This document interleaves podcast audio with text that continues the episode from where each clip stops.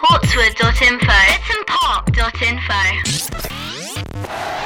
I'm Karen and I'm the owner of Tiger Lily Florist. Uh, some of the traders have decided to build on the Christmas event that happened last year and just to develop it and take it a little bit further.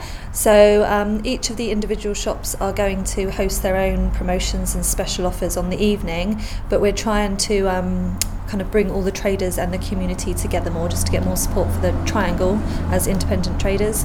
Um, so we're going to have Father Christmas down here giving out presents to the children. We've got carol singers, hog roast, um, a living nativity, lots of mulled wine, and, um, and a raffle. It's uh, going to take place on Friday, the 16th of December from half past five till eight o'clock.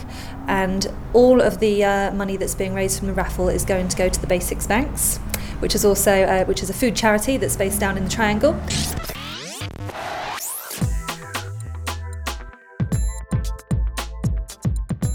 Copyright. Copyright. Portswood.info. Park.info.